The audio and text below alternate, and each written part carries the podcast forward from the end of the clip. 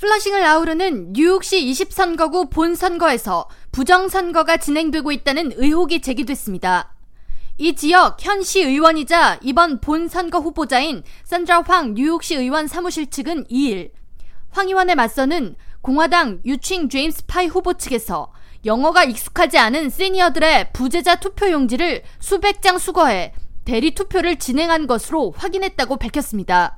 퀸즈 지역 매체 퀸즈 크로니컬은 이에 대해 이 지역 부재자 투표 용지를 수령하도록 지정된 9명에게 약 690장 이상의 부재자 투표 용지가 전달됐으며 이 중 2명이 유칭파이 후보 캠페인 소속이라고 전했습니다. 매체는 이번 본 선거에 부재자 투표에 이미 참여한 플러싱 유권자 중 최소 45명 이상이 부재자 투표를 신청한 적이 없음에도 불구하고 피해자들의 이름으로 투표가 진행된 것을 확인했다고 보도했습니다.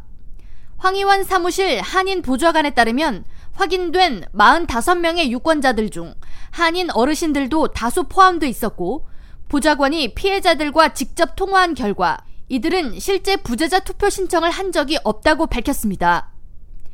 공화당 유칭파이 후보자는 앞서 지난 8월 20선거구 공화당 예비선거에서도 부정선거를 시행했다는 의혹을 받은 바 있습니다.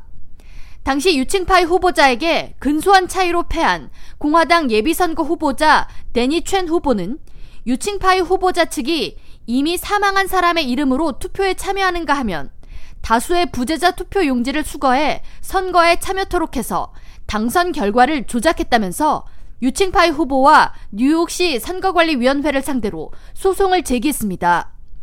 그러나 뉴욕주 법원은 이를 기각했고 유칭파이 후보자는 부정선거 의혹에서 벗어나 이번 20선거구 시의원 본선거에 공화당 후보자로 출마했습니다. 산드라 황 시의원은 유칭파이 후보자의 이번 부정선거 의혹에 대해 지난 여름 부정선거 의혹이 제기됐음에도 불구하고 또다시 유사한 방법으로 선거 결과를 조작하려고 하는 유칭파이 후보 측의 범법 행위를 용납할 수 없다고 강조하면서 황 의원 사무실은 이 사안을 매우 심각하게 받아들여 선거가 끝난 후에도 재판을 이어갈 것이라고 강경한 입장을 보였습니다. 한편 뉴욕시 의원을 선출하는 이번 본선거 참여율은 시장 및 주지사, 대통령 선거 등에 비해 매우 참여율이 낮을 것으로 예상됩니다.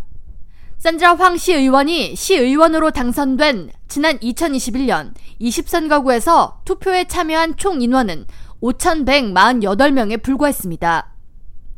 이번 뉴욕주 본선거 실시일은 11월 7일 화요일이며 사전투표는 지난달 28일부터 시행돼 이번 주 일요일인 5일까지 진행됩니다. K라디오 전영숙입니다.